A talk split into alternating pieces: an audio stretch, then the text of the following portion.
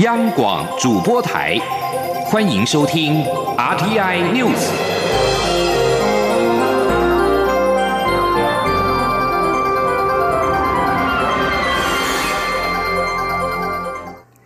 各位好，我是李自立，欢迎收听这一节央广主播台提供给您的 RTI News。内政部今天公布，二零一八年底工作年龄人口占比为百分之七十二点五，占了总人口比率创下近十年来新低，显示扶老的负担加重。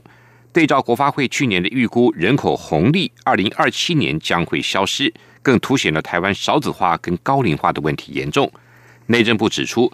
零到十四岁的幼年人口比率受到少子化的影响，由二零零八年底的百分之十六点九，逐年下降到二零一八年底的百分之十二点九，十年间减少了四点零三个百分点。而六十五岁以上的老年人口比率由百分之十点四上升到十四点五，十年内增加了四点一个百分点。而工作年龄人口比率则是由百分之七十二点六。升到了二零一二年底的百分之七十四点二的高峰之后，逐年下降到二零一八年年底的百分之七十二点五，是近十年来的新低。另外，内政部表示，老化指数由二零零八年底的六十一点五，逐年上升到二零一七年二月破百之后，二零一八年底续攀升到一百一十二点六。这个指数是十年来增加了。五十一点一。关于老化指数，内政部表示，老化指数是老年人口对幼年人口的比。当老年人口大于幼年人口的时候，指数会大于一百。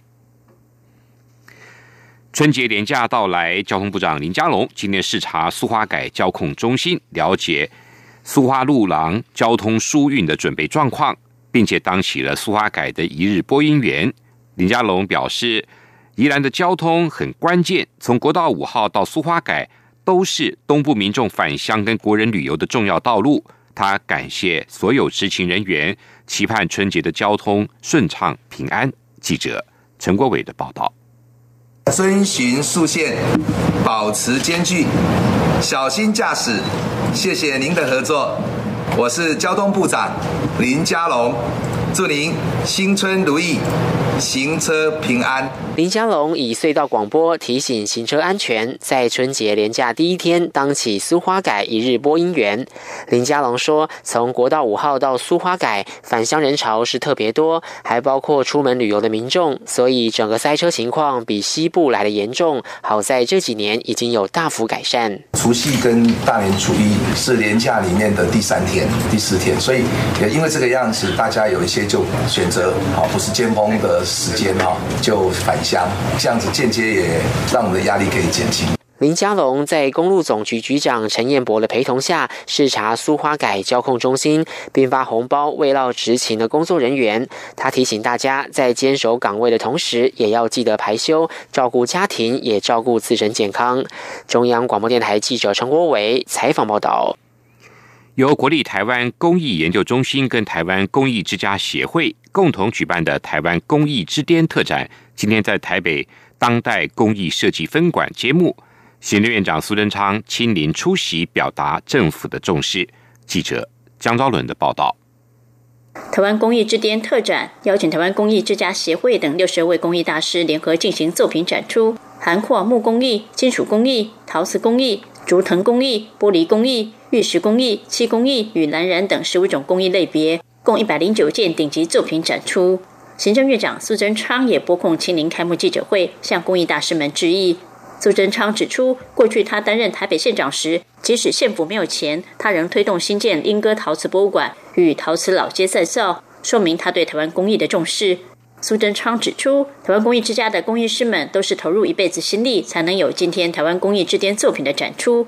俗话说，台上十分钟，台下十年功，很多大师甚至花了三十年、六十年的时间，一直走到今天。苏贞昌表示，政府该做的事就是布置好舞台，让工艺家们精彩的作品被看见。他并要求文化部协同公益中心，联合政府各单位及县市政府，未来能提供工艺家更多展览及作品被收藏的机会。苏贞昌说：“政府就要负责，让工艺。”家们能够让各界看见，看见后收藏家才会来，看见后才知道精彩，价格才会高，收藏家有好东西带回家，公益大师才有动能继续做下去，这是政府的责任。苏贞昌同时建议文化部与公益中心不妨仿效日本松本，每年五月都会定期举办公益展，透过有计划的展览筹划，吸引国内外民众愿意到台湾来欣赏台湾工艺师的作品，让台湾工艺家的工艺被更多人看见。中国电台记者张昭伦台北采访报道。台湾 NGO 工作者李明哲的妻子李静瑜去年十二月控诉丈夫在中国狱中遭非人道的待遇，中方随后禁止他探监三个月。为了寻求国际声援，李静瑜将在明天前往华府，代表拜会美国国会跟行政部门的中国问题委员会。这次安排行程的台湾关怀中国人权联盟今天表示，这次李静瑜预计在美国停留到二月九号，计划拜访中国问题委员会。至于其他美国行政部门，还在安排中。非政府组织 NGO 工作者李明哲，二零一七年的十一月二十八号被中国大陆以颠覆国家政权罪判刑五年，褫夺政治权利两年，目前关押在中国湖南省的赤山监狱。媒体报道，上海市台办主任李文辉计划趁年后参加台北灯会，跟高雄市长韩国瑜会晤。大陆委员会今天表示，上海市台湾事务办公室主任李文辉等人受台北市政府的邀请。将在十六号到十九号到台北市参加台北灯会以及拜会相关企业和媒体，已经经过联审会审查同意。而自由时报今天则报道，李文辉想趁着来台机会前往高雄跟韩国瑜会晤，并循过去跟台北市双城论坛的模式，促成双港论坛。对此，陆委会透过书面回应，台北市政府原提出的申请行程七天。包含前往中南部等相关行程，但本案是台北跟上海的城市交流的邀请活动，相关中南部的交流行程跟城市交流无关联，因此经过北市府调整行程，单纯在台北市进行四天的城市交流活动，联审会才审查同意。立法院前院长王金平日前表示，如果自己能代表国民党挑战二零二零的总统大选，副手人选将会选择中生代。外界将可能人选指向了高雄市长韩国瑜。韩国瑜今天回应说，如果王金平有说想要找一个中生代，又是个秃头，那他的机会就大了。记者江昭伦的报道。国民党二零二零总统提名之争逐渐浮上台面。近来动作频频的前立法院长王金平甚至释出，若有机会代表国民党出马，副手人选将选择中生代。许多人把可能联想人选指向现任高雄市长韩国瑜，韩国瑜则幽默以对：王金平院长有说他希望他副手是个秃头吗？如果他说他希望又年轻，中生代又是个秃头，那我可能就机会就大了。对于基层有意拱他出马，角逐二零二零总统大选。韩国瑜重申，如何让高雄经济发展起来才是他的当务之急。高雄经济起来最重要，高雄这锅这锅水啊，已经开始要煮开了，到处都在冒那个气泡。现在人已经开始大量进来了，现在高雄市民的欢笑越来越多。我们一心一意就是把高雄经济冲起来。这样您会有点为难？不会为难，为什么会为难？你的心思是在人民，还是心思在权力？台湾老百姓现在越来越聪明了。近日，高雄市政府环保局依法核发新达电厂许可证。但附带两大条件，也就是每年秋冬两季空污最严重的六个月期间，台电生煤使用量减少五成，同时要停止运转一座机组。韩国瑜表示，要兼顾能源政策，又要经济发展，是否也很无奈？但目前的决定，至少让台电感受到市民的压力，愿意严肃面对，不能怠惰，也让高雄市民的肺稍微能喘一口气。未来是否也会有其他相关措施？最终目标都是希望减少高雄的空气污染。中国电台记者张昭伦报道。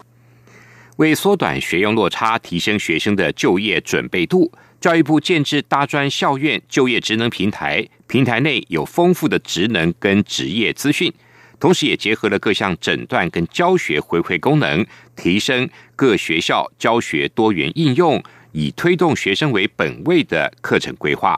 记者陈国伟的报道。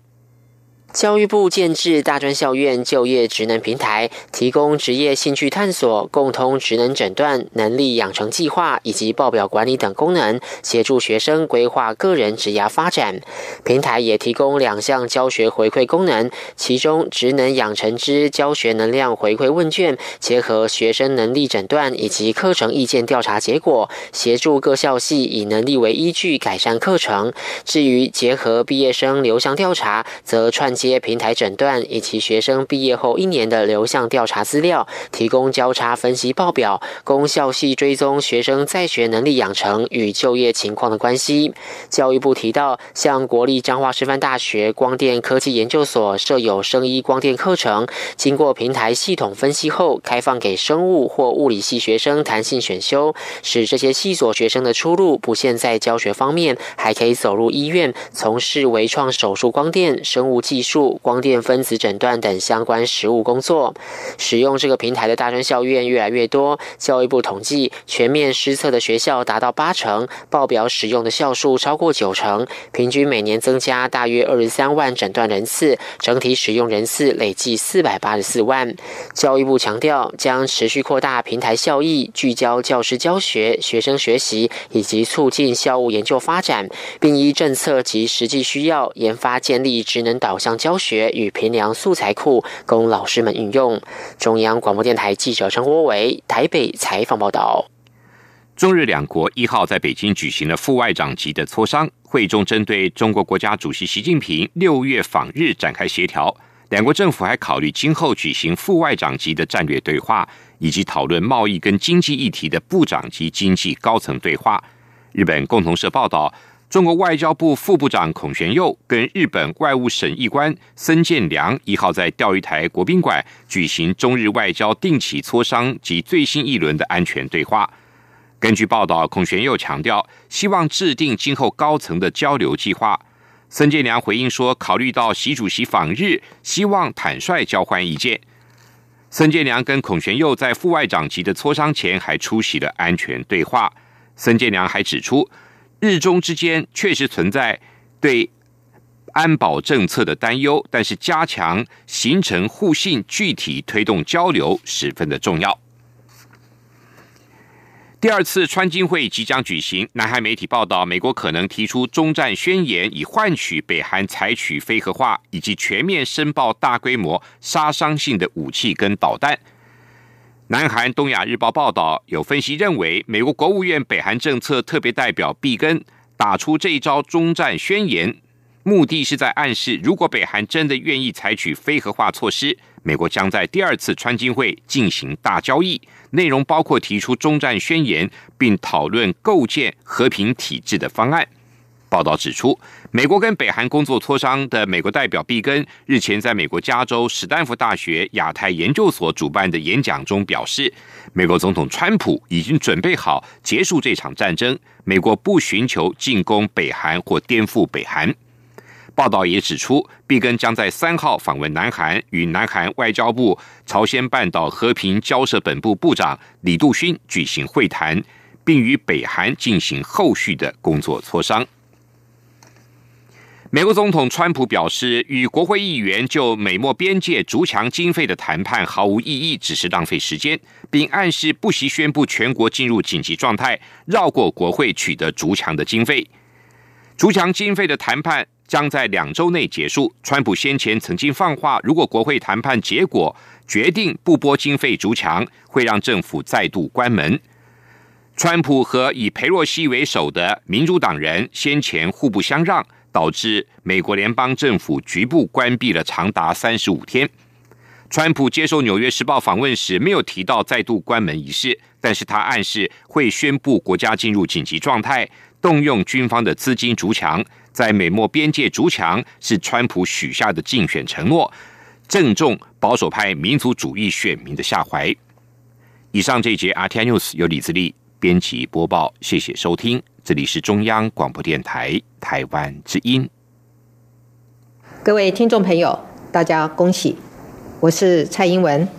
崭新的一年，团聚的时刻，放年假的朋友可以好好休息充电。上空之后，我们团结一致，让台湾向前冲刺。新年新气象，祝福大家新年快乐、健康平安。